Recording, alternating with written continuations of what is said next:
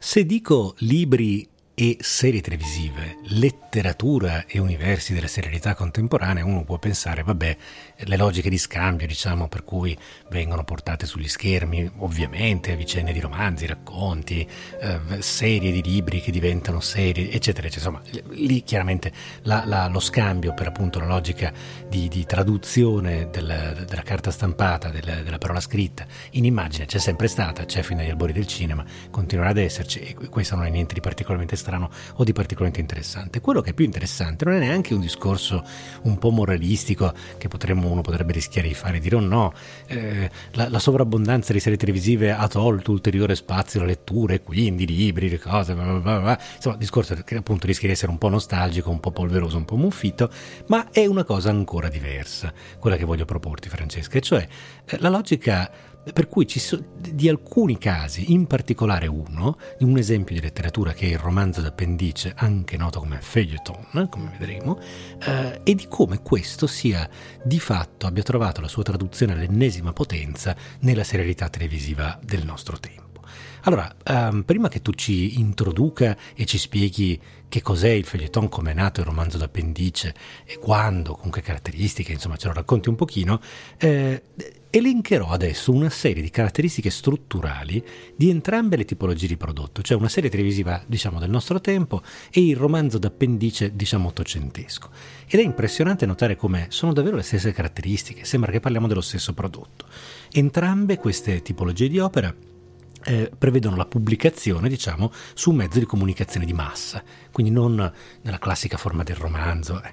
eh entrambe prevedono una uh, frammentazione della vicenda in puntate, uh, che è un espediente ovviamente pensato per tenere eh, viva in piedi la, la curiosità eh, del pubblico, quindi tenerlo agganciato. Entrambe ricorrono a tutta una serie di espedienti narrativi, del cliffhanger tipicamente, cioè quindi il finale di puntata che in qualche maniera ti costringe a dire ah voglio vedere come andrà avanti la storia nella prossima puntata. Um, entrambe puntano ovviamente alla fidelizzazione del pubblico anche attraverso una ripetitività di schemi narrativi ed entrambe adottano una logica logica, abbracciano una logica che è spesso e volentieri commerciale.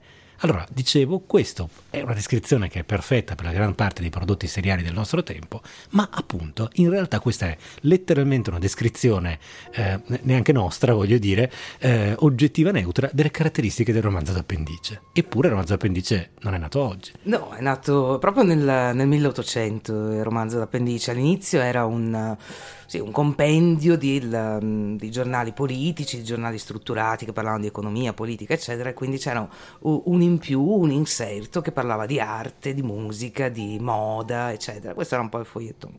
Poi però um, ci sono stati poi esempi eccezionali, quindi vari artisti si sono messi a lavorare lì, critici letterari, quindi aveva destato sicuramente un certo interesse. Turabellius aveva cominciato a scrivere della musica pubblicata a puntate, ma la grande esplosione, la grande mh, salita verso le masse, verso il, il, piacere collettivo del romanzo d'appendice è stato quando appunto, cioè scusami, del, del foglietton, è stato quando è diventato quello che noi chiamiamo romanzo d'appendice. Mm. Quindi pubblicava ogni settimana un racconto, la frammentazione di un romanzo, eccetera, a puntate e pertanto la gente rimaneva ehm, non solo attaccata al giornale di per sé, quindi continuava a comprarlo, ma continuava a parlarne, mm. perché alcuni romanzi badiamo anche bene che erano sempre romanzi abbastanza commerciali mm-hmm. che, che, potevano funzionare, non erano quasi mai cose super elitarie, eccetera. Quindi si, si, una delle caratteristiche del romanzo d'appendice è che doveva prendere appunto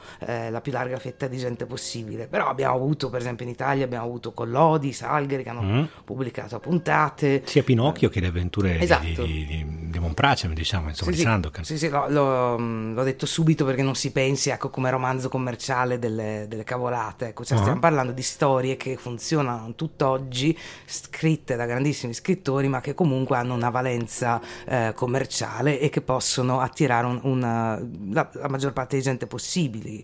E per esempio in Russia abbiamo avuto Dostoevsky che ha pubblicato tantissime puntate e in Francia abbiamo avuto Dumas, i Tre Moschettieri, quindi tutti i romanzi che sono diventati Conte di Montecristo, tutti romanzi che poi sono tutt'oggi dei pilastri della letteratura, all'epoca uscirono per la prima volta puntate. Eh, qualche titolo, appunto. Sì. Eh, tu hai citato Vabbè. I Tre Moschettieri e quindi e quello è uno, ma ad esempio eh, Hugo ha, ha, pubblicato I Miserabili, mm-hmm. a puntate come romanzo, come romanzo d'appendice.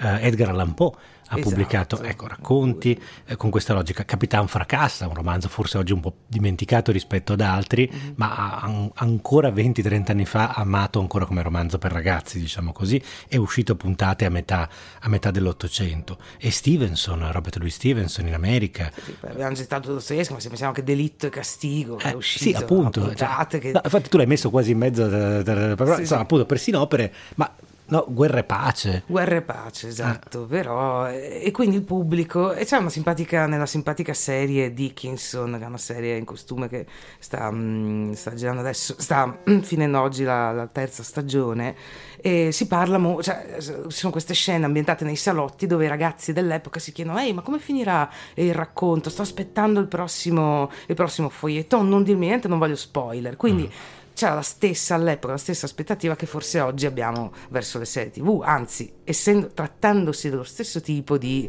modalità, come tu hai ben spiegato prima, la, la frammentazione, eh, l'aspettativa, eccetera, creava nelle, nelle, persone probabilmente lo stesso tipo di aggancio. Forse oggi la scelta tra serie TV è enorme, all'epoca appunto c'erano due o tre romanzi d'appendice mm. che uscivano eh, in quel periodo. Beh, insomma. ma se ci pensi anche dal punto di vista delle serie, in realtà questo è cambiato radicalmente negli ultimi anni, perché eh, diciamo 15-20 anni fa non c'era uh-huh. neanche lontanamente, ma, ma, proprio non c'era neanche lontanamente la, l'abbondanza di offerta in campo seriale che oggi c'è a disposizione dello spettatore. Cioè, facciamo un esempio di quello che è un grande prodotto della serialità moderna e una delle serie bandiera della serialità moderna, matura, complessa, Lost. No? Uh-huh. Serie acclamatissima, enorme successo popolare. Lost è andata avanti per eh, sei stagioni dal 2004, se non ricordo male, ma insomma comunque durante il primo decennio degli anni 2000.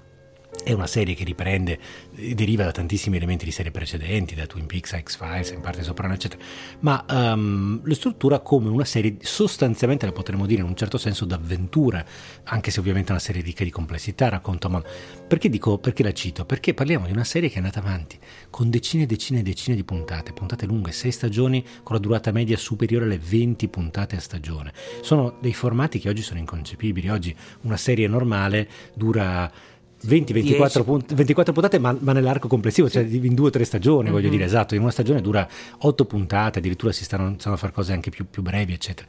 Cioè, ma per dire che alle, all'epoca ma Lost è una perché... serie che hanno visto sostanzialmente tutti, perché c'era quella, aveva decine di milioni di spettatori già soltanto anni dopo. Forse non so, magari ti chiedo, ma non è perché appunto la, la fruizione era diversa, mentre oggi le puoi rivedere, le trovi, mentre una volta venivano diffuse, no? Una, sì e quindi anche questo magari dovevano essere le puntate più dilatate se pensiamo adesso lasciamo perdere un attimo Lost ma se pensiamo alle serie tv che ne so italiane alle serie tv diciamo proprio da televisione no? tu dovevi anche poter eh, saltare una puntata perché quel giorno non potevi certo. vederla e poterti riagganciare certo, certo. Eh, dopo certo. due settimane anche volendo invece oggi non è più così quindi le serie paradossalmente però diventano sempre più letterarie a mio mm. avviso no? non è più prodotto di commerciale commerciale no, no, certo, di massa, certo. ma anche la scrittura può permettersi di andare più a fondo, eh, non sottostare per forza alla scadenza settimanale, mm. al fatto che bisogna agganciare lo spettatore anche se si perde le puntate.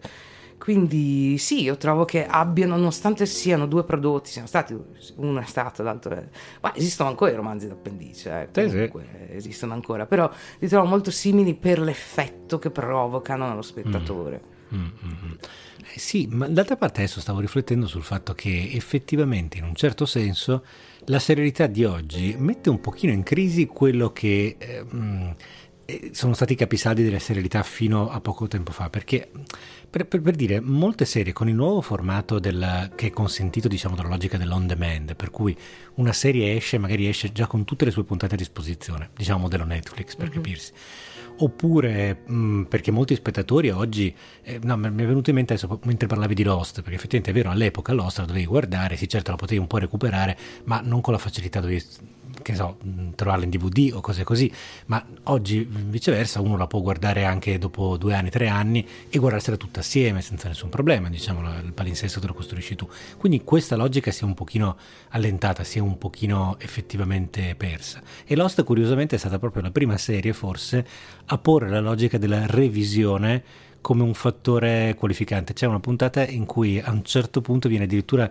allegoricamente mostrata questa cosa qua. C'è un personaggio che dice avremo bisogno di rivedere questa scena. Sta parlando ovviamente di qualcosa che succede dentro la serie, ma in realtà è un chiaro messaggio allo spettatore. Sì, effettivamente, effettivamente sì. E in questo senso effettivamente il romanzo d'appendice dal punto di vista letterario ti dava la facoltà di poter anche tornare indietro e rileggere, che era molto più semplice farlo rispetto a quello che è stato nella traduzione diciamo televisiva fino all'epoca appunto in cui oggi come oggi possiamo ma appunto nella trasmissione in, in, palinsesto di fino a una decina di anni fa, no, tu la guardavi mentre, mentre c'era appunto a capo, insomma. Ecco. Poi anche un'altra cosa che hanno in comune è che puoi vedere in fieri, no? cioè, quindi durante cosa succede, quanta presa ha sul pubblico, perché viene mandato a puntate, no? sia un romanzo all'epoca che invece oggi una serie televisiva. Quante serie vengono cancellate, magari se mm. ne hanno previste otto stagioni, mm. ma sul pubblico non ha avuto la presa, oppure per una questione di contratti, eccetera. No? Penso fosse stato lo stesso anche per i romanzi d'appendice, alcuni hanno sfondato e quindi sono stati... Eh, perché io tante volte quando prendo dei vecchi libri di mia madre avevano, o vecchi giornali, eccetera, c'era sempre il romanzo d'appendice mm. e quanti ne ho visti, mai sentito nominare, probabilmente sono uscite due puntate, poi è sparito, oppure non, non hanno rinnovato il contratto lo scrittore che scrive. Quindi ecco, penso che ci sia anche tutta questa parte no, di sperimentazione, di, di scrittura appunto che uno prova, eh? alcuni sfondano, altri no mentre per un film, anche, certamente anche i film, alcuni sfondanti no, però insomma un film è un'opera compiuta come un romanzo, invece in, questi, in entrambi i casi si tratta di frammentazione di un'opera che poi va fruita nella sua interezza, ma viene fruita comunque a puntate. Sì, frammentazione e al contempo dilatazione, perché allora se è vero che poi, ad esempio, per dire oggi noi non conosciamo più certi romanzi e non fruiamo più di certi romanzi che sono nati come romanzi d'appendice, sono stati pubblicati come romanzi d'appendice in quanto tali, cioè oggi li leggiamo unitariamente, appunto, neanche ci sfiora l'idea che all'epoca un lettore li abbia dovuti leggere un capitolo a settimana, appunto Guerra e Pace, Madame Bovary di Flaubert, i fratelli Karamazov, insomma, cioè, da, davvero eh, no, anche romanzi importanti, impressionanti, eccetera, che pure sono stati eh, sottoposti, diciamo, a questo trattamento. Oggi lo considereremmo forse anche, mm, come dire, vagamente irrispettoso rispetto all'unitarietà di un romanzo, cioè l'idea di, di doverlo leggere. L'abbiamo così. molto sacralizzato perché è entrato sì. nel nostro immaginario, però per l'epoca appunto stava allo spettatore, scegli- al, al lettore scegliere se era buono o no, è stata la massa a scegliere fatto che, non so, delitto castigo mm. eh, fosse qualcosa di rivoluzionario che tutti volevano leggere, tutti volevano mm. conoscere mm. il seguito, quindi mm.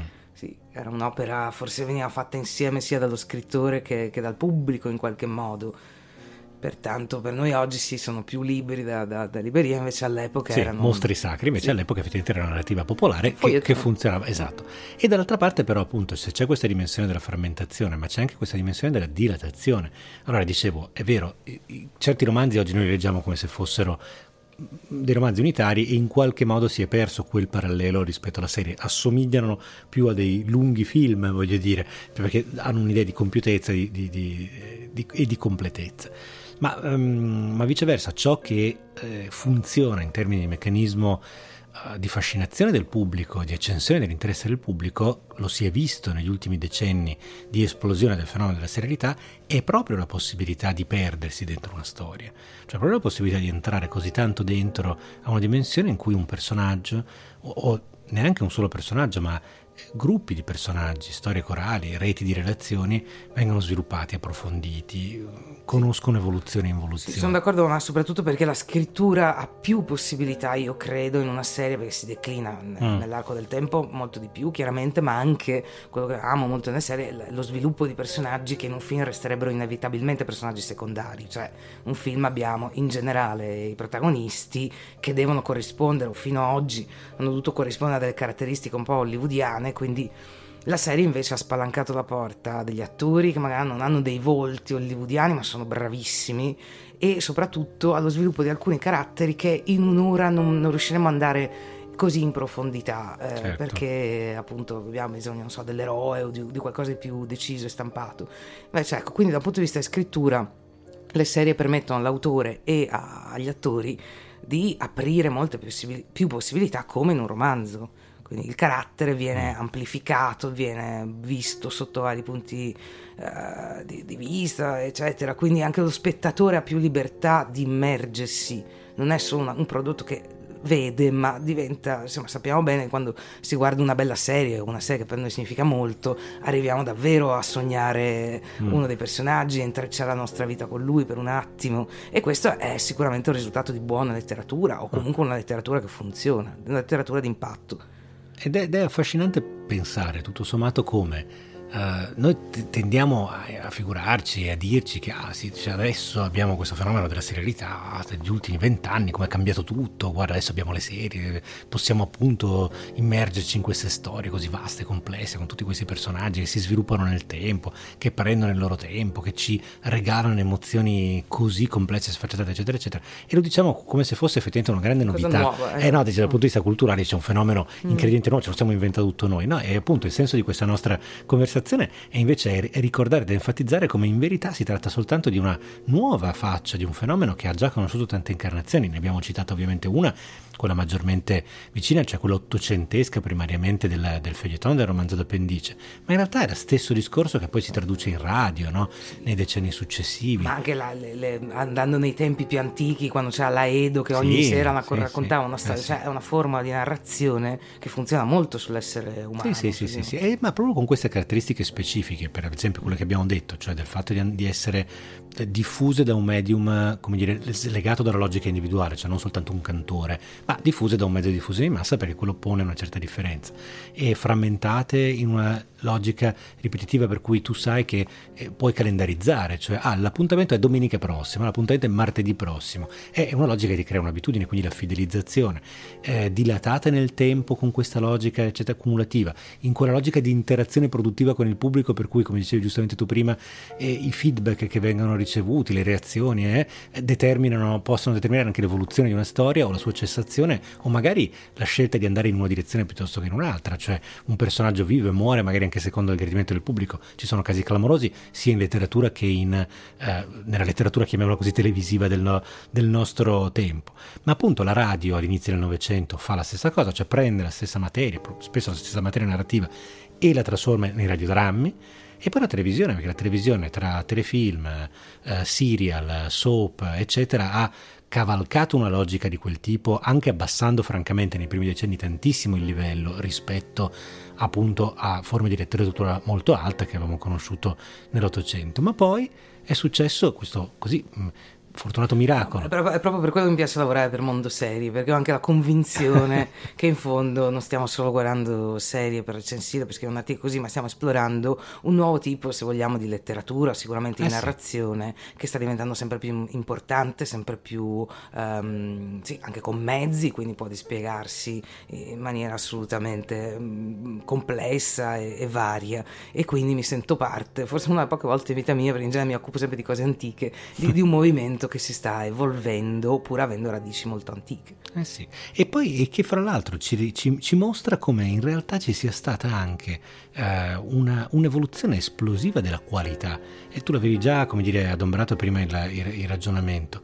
Eh, perché non è sempre stato così, la televisione nella sua iniziale rudimentale... Eh, C'erano delle cose bellissime, sì, a volte, cioè no, la sua rudimentale, rudimentale faceva, prendeva guerra e pace, lo declinava. No, certo, d'accordo, di... Parla, televis- sì, sì, esatto, adesso dico come, come, produzione media, no? certo, mm-hmm. certo, qualche gemma, qualche vetta, ma come produzione media, la, la produzione televisiva dei primi decenni è stata una produzione eh, come dire, molto limitata dal punto di vista dei mezzi, delle cose, eccetera. E fra l'altro eh, era, un, era, anche un medium che non riusciva ad attirare i grandi autori, ma proprio come, e l'abbiamo raccontato prima, abbiamo avuto che eh, sono usciti e hanno fatto ricorso alla formula del romanzo d'appendice, pubblicando a puntate autori di romanzi che oggi idolatriamo, consideriamo mostri sacri e, con, e mettiamo sul piedistallo, pensiamo come dei capisaldi della letteratura di tutti i tempi, appunto da, da, da, da Guerra e Pace a Delitto e Castigo, a Madame Bovary e, e, così via, allo stesso modo la televisione è riuscita nell'arco di una ventina d'anni, sostanzialmente ventina, trentina d'anni, a evolvere eh, follemente un modello rispetto a ciò che si faceva prima, che era molto più blando, diciamo così, molto più rassicurante, portandoci fino alle incredibili vette e complessità che abbiamo conosciuto nel nostro tempo. Penso a tre serie degli ultimi cinque anni e sono serie che hanno livelli di scrittura, di complessità. Ah, sono, te le dico subito, che fanno e che, fanno, che impressionano profondamente, che nulla hanno da invidiare per l'appunto a grandi capolavori della letteratura. Te ne cito, te ne cito tutte e tre. La prima che mi viene in mente è il terzo capitolo di Twin Peaks, Twin Peaks The Return, che è un'opera eh, assolutamente capitale del nostro tempo, ovviamente un'opera difficile, ardua, complessa, problematica. Un'altra ispirata anche a quella e successiva di un paio d'anni è stata Too Old to Die Young di Refn, eh, che anche quella porta, ha portato la narrazione seriale una, verso altezze e profondità che davvero rendono irriconoscibile il medium televisivo per come era negli anni 70, negli anni 80, nei primi ancora anni 90.